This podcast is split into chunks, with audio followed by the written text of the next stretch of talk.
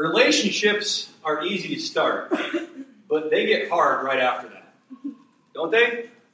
Relationships are really easy. Sometimes it starts with, with the word hi. And, but right after that, they get hard. Uh, you know, my, my brother, was really easy for me. Uh, my mom said, You stay home uh, with grandma, and I'm going to the hospital. And my mom went to the hospital, and out came my baby brother, and I have a relationship. Now, I, I didn't know it at the time, but um, she gave birth to a millennium, and that produced some problems in my family. Um, I'm not suggesting all of them are. I'm suggesting in this case, my relationship with my brother, um, it, it, wasn't it wasn't easy. It hasn't always been easy, and it's taken it's taken some work. I know if you went and looked at my family photos, you'd say, "Yeah, but you're smiling," and I would say, "At the pain of death." All right, they made us smile in those pictures. Okay, so why why, why do I share that with you this morning? uh, about the work and the relationship with my brother because um, I wasn't going to, but at 5 a.m. Um, this morning, uh, my brother called me. Out of the 7 billion people on this globe, my brother called me and told me, woke me up and told me that um, he just had uh, my niece, three months early, one pound, 11 ounces. And pray, pray for little Lily May. Um, but I had a great opportunity when my house was quiet to share the gospel with my brother. Not, not, not an, not an easy relationship. They're hard work. Because there are no easy accidental relationships in this world. None. They all take work. If you if you want a relationship, uh, just, just write it. It's going to take work. You want some bit of wisdom to take home, just say, uh, this morning relationships takes work. They do. But here's the good news the plan is simple. Open your Bibles, Colossians chapter 3. We'll start in verse 1. Relationships are difficult. The plan to have healthy relationships, the plan to have relationships that thrive, the plan to have relationships that are healthy and growing, it's an easy plan. In fact, as I think about the sermon and, and what God has in store for you, I think it's laughable that, that, that I would even have to stand up here and share uh, because it's really that simple. God really puts the cookies on the bottom shelf for us. So here's what's going on.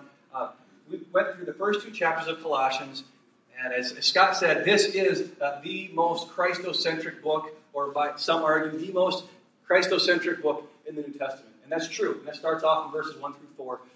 All this focus on, on who Christ is. So that's not surprising. But who is he aiming at? Because he turns a corner. People would say, and as, you see, as you're going to see this morning, Paul turns a corner. He goes from all this theology to all this make sure your I's are dotted and your T's are crossed, make sure you, you have you believe in the right things. He turns a corner in chapter 3 and starts talking about applications, some more practical things. And the first thing he talks about um, is a passion for Christ. And what he ends chapter 3 with is talking about relationships with your wives, and then it goes down to um, slaves and free men. And so he covers all the relationships at the end of chapter 3 and, and saying, you know what, if, if, if you want to have healthy relationships, he tells us this is what you do. So, how does he get there? And I would argue the whole of chapter 3, what I'm going to show you this morning, hopefully, and, and you will believe, is that this is about relationships. Paul wants these Colossians to have healthy relationships. They come from, as we'll see in, in verse 10 and 11, they come from all different backgrounds. And they're, they're a new church. And how are they going to survive? And it's the first thing he talks about after he says, you got to believe the right things, you got to believe in the right Jesus. I believe uh, what he says here is, and you will see, is that it is about relationships. So before we jump in to that simple plan, let's pray. Father, I don't come to you as anyone that's figured out relationships and knows how to make them work. But I pray that we all this morning would covenant even in this prayer and say, hey, I want to work at relationships. I want, I want, I want to get better at relationships, not just the ones with, with my spouse or with coworkers, but everywhere, all of them. I want to see them improve. Father, for your glory, that, that we might, that Wellspring Church might be a testimony to a world that is lost and dying without you of what relationships can be, of what they could be. And that we would take that from your word. In Jesus' name, amen. so we don't just want to, as the church, just have relationships that get by, do we? I mean, I mean uh, we want relationships thrive, relationships that, that tell the world a testimony about who we believe Jesus Christ is. So if we want to have, you want to improve your relationship, the, the first thing that Paul says is increase your passion for Christ. Seems a little simple, doesn't it? Well, that's what he says. Look, uh, verse 1 If then you have been raised with Christ. Well, let's, let's see who he's talking about. He's talking to Christians, right? Now, you and I both know, as we flip through the New Testament, there's been no book that sounds the book of Wellspring. Why, why do I say that? Because there is the book of Colossians, and they were a church. And because it seems to me that, that being getting your name um, in, in, the Bible is pretty important. Like you had to be a decent Christian. Like your church had to have uh, something going for it that it gets mentioned in the Bible. That there's a book named after you. And I say that to say this: Paul was talking to three different groups of people. As I'm sure there are three different groups here this morning. He was he was saying Christians. He was talking to Christians, uh, those who are think they are Christians. That's the second group, Christians, and those who are think they are Christians. And then there was a third, uh, those who are simply investigating Christianity. Those who are, what is going on? I mean, are they are they walking in through these doors and spraying peanut butter on each other? I mean, what's this Christianity thing is weird. Perhaps that's you this morning. You're investigating Christianity. This sermon is an intramural sermon for you. This is something that, that we have inside. This is not necessarily something that might bring conviction to you. If you want to use something to improve your relationships, then by all means. But who Paul is talking about, the reason why he says if, then you have been raised with Christ, if you have believed in Jesus Christ, because he realized even in this world beater Colossae church, there might be people that were going to church because their mom told them to, or because they had they, they, they wanted to make their mom happy, or they wanted to make their dad happy, or it's just what they did. And so he says if, because it's likely that people really didn't believe in Jesus Christ, and yet they were there. And Paul's testimony to them is, and my testimony to you this morning is, it doesn't have to be that way. You keep going Sunday after Sunday, and you're insulating yourself from the truth that convicts you. No, no conviction from the gospel this week, no conviction from the gospel this week, but I'm going to keep going. You realize you're making it harder for God's truth to get home. And Paul's response and my exhortation is to you is to end it. Now, repent, believe, that way we can say, those of you that believe in Jesus Christ. But that's not how the book started. It says if. But here's what here's the here's if you want to have a relationship, good relationship, it starts with a relationship with Jesus Christ. That's the point. Then he goes on in verse 1, it says, Seek the things that are above where Christ is. Seated at the right hand of God. And, and then here's another command, set. So Paul gives two commands, seek and set Now, here's the idea Christianity is not some uh, limp-wristed, anti-intelligent religion. Um, it is rigorously intellectual. That's Paul's point. That's what he's made in the first two chapters. And he starts off with, in chapter 3, saying, hey, if you want to have a good relationship, go after Jesus Christ. Make some categories to, about heaven, hell, about eschatology, about the Holy Spirit, about the church, about how to understand reality. Set and seek Jesus Christ. Go after him. Now, I'm not sure uh, where, who specifically said it or, or uh, when it was said, but specifically, but I have heard, I've heard in the past, this statement in a very negative way that says uh, doctrine divides. Um, yeah, don't, don't make a, a, thorough doctrinal statement because that simply divides people. Now, as a kid who grew up on a pig farm um, and who is now a pastor, uh, my word to you is that's hogwash as, as a friend, I would say that's unbiblical. Right? Doctrine um, doesn't divide. That's what that's what Paul is telling us to do. He's saying go after it. Get, get some doctrine. We don't just believe in any Jesus. If we believed in any Jesus, we'd be at the Mormon temple this morning. But we're here at Wellspring because doctrine matters. What you believe about Jesus Christ matters. And he commands us pursue the person of Jesus Christ. Pursue understanding Him. Think about Him. Seek Him.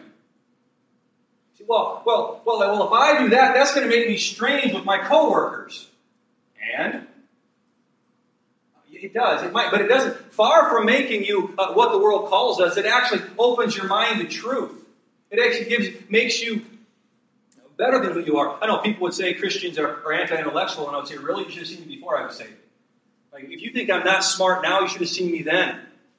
And, and Paul is saying uh, this is an intellectual endeavor. Get a robust understanding of who Jesus Christ is. We said, well, well, well, if I, if I do that, if I become fired up, if I'm, if I'm super passionate about who Jesus Christ is, perhaps, perhaps someone says something mean to me. Paul, Paul, Paul saw that you uh, might object, and he says in verse 3 uh, For you have died, and your life is hidden with Christ in God. What does that mean? It means your life is hidden with Christ in God. It means you can't find it. It means it's not like your car keys. You drop them behind the couch, you don't find it for three weeks. Your salvation is secure. That word life, that's your salvation. It's secure in Christ. There isn't, there isn't anyone that's smart enough or more or powerful enough or, or just wise enough to take away the thing that's most important about you. And that is where you're going to spend eternity with Jesus Christ. It is, it is secure. And we don't have to be intimidated by, by relationships. We are secure in Christ. And um, we can shake the president's hand without fear. And we can talk to that professor without fear. What are they going to do to us? Our life has been hidden with Christ in God. And I don't even know the answer to where your life is. Right? God doesn't share that with pastors and not you. Like no one knows. You don't know. You couldn't go and find it and throw it away if you wanted to. It's hidden with Christ God. I think good, God is good at hide and seek. Let's move on. It gets better. Verse 4. When Christ, who is your life, appears, then you also will appear with him in glory. Now, when religions start throwing around, or when people start throwing around this idea of glory and, and the language gets super spiritual, like I, I, I, get detached. Like I think this is probably why I didn't end up um, a Buddhist staring at my navel waiting for Nirvana. Right, because I, I want things to be practical. And so when it says, when Christ, who is your life, appears, okay, I get that. This idea of glory. Right, here's what I want you to do for me, because here's how it makes sense for me. And hopefully it helps you understand the picture that Paul is trying to draw here. In your wildest dreams, what do you want to have happen? God said, like I believe, and I think it's, it's clear in God's word that whether you're five or 95, you have some dreams. You have some things that, if it were perfect, this is what it would be. What are they? You don't have to shut them up, but what are they in your mind? What are they? That perfect thing. That if, if it were be if it were to be here tomorrow, it would light your fire. You would be excited. Now that feeling, that feeling you get, that thought that you have, take that, bottle it. Jesus Christ bottles it and gives it to you for eternity. That's his glory. He has enough to spare. He is an infinite God. And that feeling you get about your dreams coming true are matched and exceeded in appearing with Jesus Christ. See, well, that's great. I can see that Paul is saying we want to have great relationships. Have, have, have a preoccupation um, with heaven. Be, be preoccupied about the things of Jesus Christ so that I understand how to respond earthly. That's what Paul is saying. But how, does how does that help me uh, with, with the fight I had with my spouse last night? No, I'm not saying I did. I don't think we did fight last night, did we? No, not last night. But how does it help? How does it help? How does a passion for Jesus Christ help? Because that seems to be just kind of arbitrary. Like, yeah, that's something we should do for everything in life. Illustrate it like this. You guys are, are uh, familiar with Ptolemy. If you're not, you're going to be when I share it with you. He's the guy, he's the Roman mathematician. Around the second century AD, he came up with the idea that everything in this universe revolves around the earth. Right now, you know who I'm talking about, don't you? Like, yeah, we studied that. Yeah, okay. So that's what Ptolemy is. And uh, the world believed that for roughly 1,300 years until along comes this guy by the name of Copernicus. You guys know what Copernicus said, right? He said, that's not the way it goes. He said, he said, actually, everything in the universe revolves around the sun. And then from that point on, science, like literally just, I don't know if that was the reason, uh, but science just absolutely takes off. Because they ordered the universe correctly. And Paul is saying, and I am saying, if you order your life correctly around Jesus Christ, your relationships will be better. Grandchildren, in laws, outlaws, friends, enemies, bad drivers, loud neighbors, annoying coworkers, lying bosses. God doesn't give those to you to make you happy. He, give those, he gives those to you so that you can give glory to Jesus Christ. It's not about them, it's about Jesus Christ. They're not given to make you happy, they're given so that you'll give glory to God. So that, so that we can be preoccupied with who He is, not our piddly, mundane things. So, how do I increase that passion for Christ? That's why Paul said, set your mind on, seek. I would submit to you, read your Bibles. There are a lot of cool stories in there. I've been a believer for 20 years, and I'm still surprised some of the stories I read. Like, read your Bible. And, and don't be afraid to categorize and say, hey, you know what, this is how this fits. I think of, of last week's Scott's sermon. He knew in 10 minutes into the sermon that this guy was selling a bill of goods. Well, how did he know that? Because he had studied Jesus Christ, he had studied the Bible, he had a category, and within seconds he knew what was a lie and what was real. And that only that clarity, that passion for Christ helps relationships. And the next, if you want to improve, you want healthy relationships, don't just increase a passion for Christ, but stop it. Stop it. Now, every every guy in here, every guy in here knows what I mean when I say if you want to have a, a health, if you want to have healthy relationships, stop it. Right? Why? Um, every married guy understands this, right? I don't have to say anything more than the bachelor bathroom. Right? If you want to have a relationship with your wife, like when was like shortly after we got married, like that, that whole thing there, that that needs to stop. Right? That stops. There are certain things, if you want to have a healthy relationship, if you want to have healthy relationships, you stop. And that's Paul's point. Look at verse 5. Put to death, therefore, what is earthly in your sexual immorality, impurity, passion, evil desire, and covetousness, which is idolatry. On account of these, the wrath of God is coming. In these you too once walked when you were living in them. But now you must put them all away anger, wrath, malice, slander, obscene talk from your mouth. Do not lie to one another, seeing that you have put off the old self with its practices. What does this mean? Means at a minimum that we have to stop listening to country music. But it's a little more than that. Let me say what we saw at least two lists in here. Right? It says uh, put to death. And these lists, just as, as broad categories, well, I'm not going to go through all of them in detail, but in, in broad categories, it goes from personal to public. Uh, you can see that if you look at those lists. What do I mean by personal? I mean, those are things that you struggle with that I don't know. If you have uh, immorality, impurity, impure thoughts, if there's if your passions are off in your heart, like I don't know that, um, but I can tell if you get angry. Um, your your spouse can tell if you get angry. If you have slander, obscene talk, like those are public. Those are a little more obvious. And Paul is saying, put those off. Put them to death.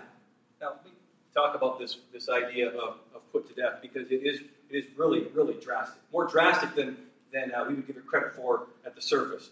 What, what Paul means, what this verse means, is to put an end to something that's living to cause it to be dead. In one word, deaden something, but we don't talk like that, do we? Perhaps a better word uh, would be murder. with all the passion, with, with the emotion, with the madman like skills that you have, go after this list and kill it. Murder it. That's what Paul is saying. It's a very passionate word. Cut the cord, get rid of them. Be aggressive. Be vicious. This thing of Christianity, having a good relationship with Jesus Christ, having good relationships, it's not easy. And not putting these things off simply weights us down and makes it difficult. And so Paul says, put it to death, murder it, get rid of it. Let me just uh, um, make an observation about the first list. Um, the first three of them or so are, are sexual in nature. And what I would say to that is that lust is a poor substitute for Christ. Second, and perhaps just as obvious, is this hasn't changed in 2,000 years. 2,000 years ago, first century, Paul is putting this list together under the inspiration of the Holy Spirit, and they struggle with what we struggle with. It was so important. He starts his list out with it. Because perhaps they didn't take Paul seriously when he said, put it to death. Third, and this is really the, the catch all thing for, for the whole first list of all those internal things, which is idolatry. Well, that whole list, what he's saying it is, is, is that's idolatry. And filling yourself, not necessarily with bad things, but with things that are good and making them the main thing. See, the, the deal with idolatry is, is we say, well, we're not like the, we're, we're not, uh, we're not like the, the uh, Old Testament. We don't have idols like that. That's not what Paul said. See, the problem with our idols is most of you brought yours with you this morning and it's sitting in your seat. We make an idol of self, of how, how we're important and how, how I got to have those things and, and I got to have the th- I got to be fulfilled now and I can't do what God tells me to do. And, and then the second list put off um, anger, wrath, malice, slander. I mean, this, guys, this list seems, seems a little simplistic, doesn't it? Let me just say something real quick about, about anger. About anger. The worst version of you is you angry. Right? The worst version of me is me angry. I, I, I don't have epiphanies about where I should direct my life when I'm angry.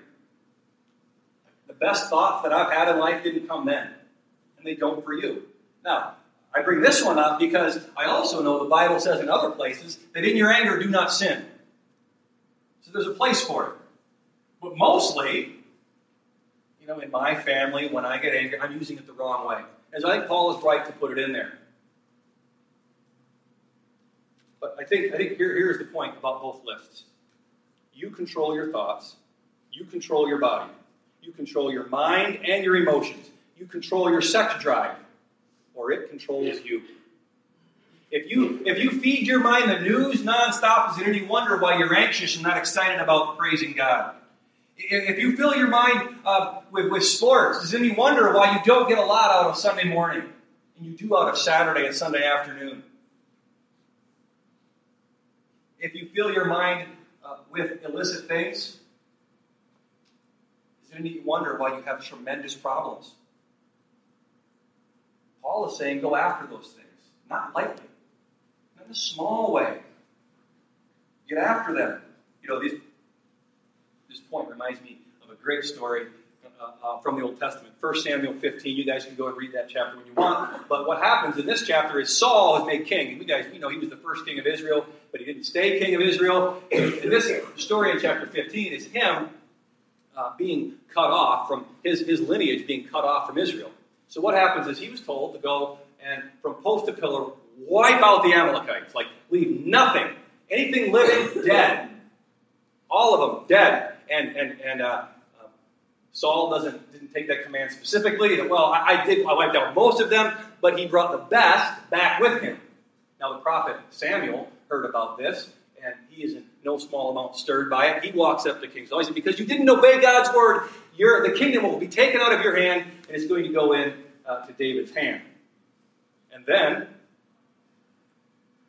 chapter 15, verse 33 the king of Agag, the king of the Amalekites, was there, and the king of the and it, says just before uh, this verse, chapter verse 33, it talks about the king of King Agag was like, oh, finally, maybe there's enough bloodshed.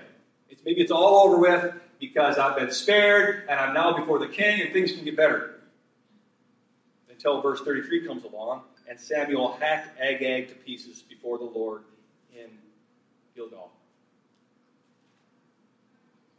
metaphor for how we need to go after our sin, go after those lists.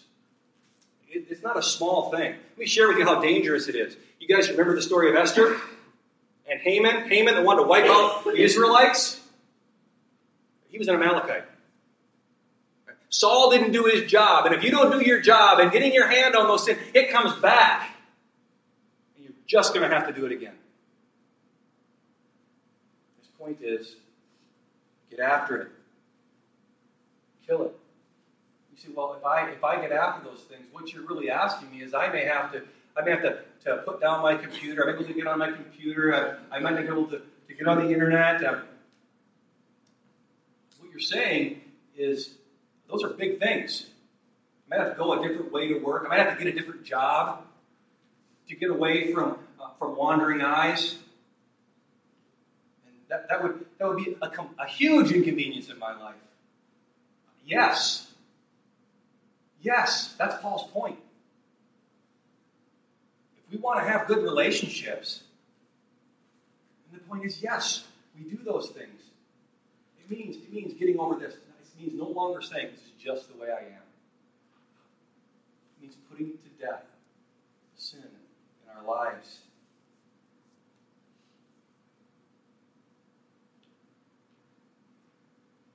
You know, we, we, we, might even say, you know, um, this, this list seems to come after me, seems to come after me um, uh, pretty hard.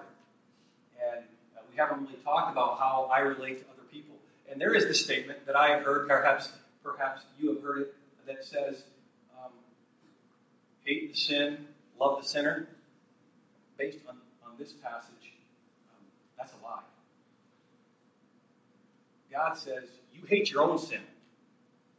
You, love the sinner. You hate your own sin. And, that, that, that phrase is said in the context this is how I'm going to have a relationship with people. I'm just going to I'm going to love the sinner and hate the sin. No, you hate your own sin. Don't worry about that guy's sin. That's Paul's point. He has yet to talk about the other person's sin. So put off, put to death, murder, get rid of, be passionate. Next, if you want to have healthy relationships, um, start something new. Start something new. There's some things that you're going to have to start doing. Look at uh, verse 10 and have put on the new self, which is being renewed in knowledge after the image of its creator.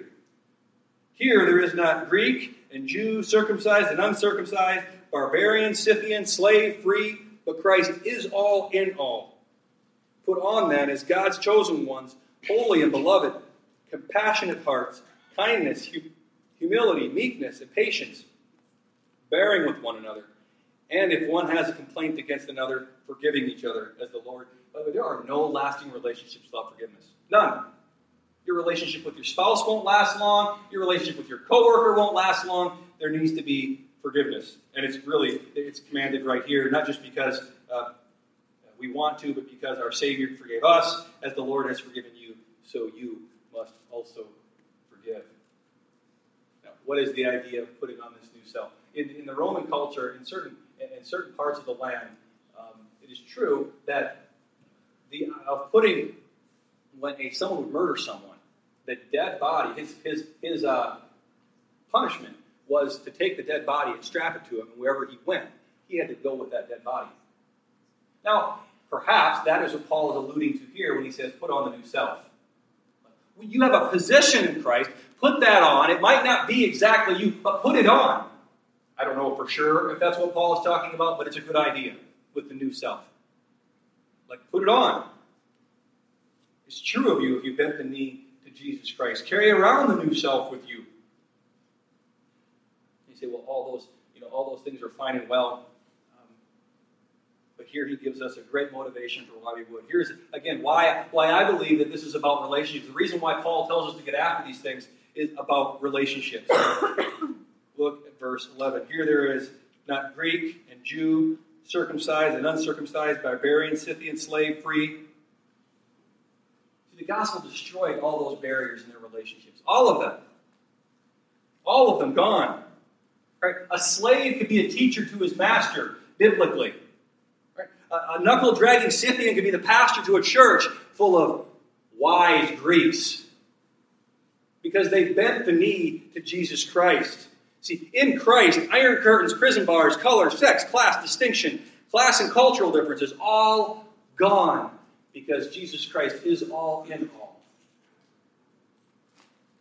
That's why we put on the new self. Because, church, that's what we want, isn't it? Especially in a world that keeps being divided and divided. The gospel says it, and Jesus says, and Paul says, and Colossians says, if we will do what he prescribes, if we will put on the new self, it is possible that all those barriers that we are so aware of can fall down, can go by the wayside. It's sad that in, in today's church you hear um, so animated these ideas of Greeks for Christ, Jews for Christ, barbarians for Christ, Scythians for Christ, slaves for Christ, free men for Christ. It can kind of start to put into us that if I really want to be passionate, if I want to have good relationships, if I see someone that I don't know who they are and, and, and I want to have a relationship with them, that I first got to go to school on how to relate to a Muslim, that I first have to go to a school on how to relate to someone from Iraq. And Paul's point is if you want to be good at relationships, you, you, you simply put on this list. You don't need to, need to go to school. Now, I'm not saying we don't need training to understand some nuances in other parts of culture. But ultimately, the, the, the Good Samaritan didn't say, wait, I, I got to go take a class first before I help you. Okay? It, it's a passion for Christ, putting off what he tells us to put off, and putting on what he tells us to put on. If you want victory, embrace this list. Right? Get real and inspired about this. Not slaves, not Scythians, this list. Right? Compassionate hearts, not jaded. Kind. Would someone classify your communication as kind? humble, meek. He's not aggressive. I don't know if you guys have, have heard the story of uh, the committed uh, lesbian Rosaria Butterfield. I'm not going to say her name wrong, Rosaria Butterfield. But it's a really fascinating story. She says her impression of evangelical Christians was that they were poor thinkers, judgmental, scornful, and afraid of diversity. And so she had no problem um, publishing a critique of an evangelical group in her local newspaper. And when she did that, she knew that she was going to get some blowback. And so she put two boxes on her desk, and in one box she put all the praise for her article, and in the other box she put all the hate mail that she was going to get. And she went through a lot, and she went through all the mail, one went in each of the boxes. But then she received a two-page response from a local pastor, and she said, it was a kind and inquiring letter. It had a warmth and civility to it. And it, in addition to its probing questions, she couldn't figure out which box to put the letter in. So she just sat it in the middle of her desk, and it sat there for seven days. She said again, it was the opposition that I had ever received. Its tone demonstrated that the writer wasn't against her. Eventually, she got in contact with the pastor and his wife, and she says in their conversations, they talked with me in a way that didn't make me feel erased. And that friendship um, played a huge part in her journey to faith, and she's now a, a committed Christian. Now, I think there are a lot of things in our lives that we can use that need this list of things to put on, right? That need our meekness, that need our humility. But just one of them from this lady, I would say, is let's focus on our communication, church. That tells a lot about what we have put on. You know, I was reminded of that uh, this week. I know some of you might be in my wife's camp, but um, and she tells me this all the time. But uh, I think I'm funny. She does not. I say, it's been, it's been a 15 year argument. I really am funny. No, no, you're not. You're not funny. so, uh, this last week, in an effort to be funny, um, I had heard, and I put it on Facebook, uh, that October is National Awareness Month. So just be aware. because I, you know, every month it seems like we're aware of something else, and so I put it on there thinking, I'm funny. Well, uh, Win says, Aaron, you should probably you should probably take that down. It might be taken the wrong way. And I thought, mm. I pushed back a little bit, but then actually, I'm not kidding. Someone posted that this is, uh, I didn't know this when I posted it, I was just posting it to be funny, that this is uh, Gay Awareness Month. And also, I didn't know that at the time either, uh, at this the time either, there's also um, abuse aware, like spousal abuse or some kind of abuse awareness month. Um, and I thought, whoa, the last thing I want to do is offend them unnecessarily. And um, so I just made myself open um, to Wynn's criticism. And here's what I suggested to you there are a lot of things that, that we need to put on to be a more meek, to be a more humble. Um, but find someone in your life that you'd be willing to listen to their criticism. when they said, you know, what you communicate, it's not coming across Christ like. And just receive it. And that our communication would be one um, that might start to bring hearts to Christ, as that pastor's letter did. Church, we, we can do this. We can be good at relationships. You guys realize this is all it is. Be passionate for Christ, put off sin, put on righteousness. We have a freedom in Christ because He died for us, because He bled for us to look at our life in a real and honest way. That's what I love about Christianity. We don't need to play around with issues. We can go right at the heart. We have, we, have, we have the courage to look at the heart of the problem. We can do this. We can become better at relationships because God has been so generous with us. He's not, he's not telling us to do these things because it's hard and it makes us miserable. He's telling us to do these things because He wants to give us good things. He wants to give us glory. He wants us standing there on that day with as much joy and with as much passion as we can possibly muster that we are standing next to Jesus Christ. If we will lean into these things, we will get better at relationships, church. Let's pray. Lord, you are good. And we, we are a church in need of you. And um, I, pray um, that we hear your words um, and take them. I, I pray that the, the message doesn't leave me this week. That I continue to lean into issues, that, that we as a church become better at being a testimony to who you are and your goodness and that we might see relationships uh, come to Christ in our lives. Someone in here, there might be someone in here that's been struggling with a relationship, and then you, this week, because we've looked at Colossians 3, that you might be able to bring life. All for your glory. In Jesus'.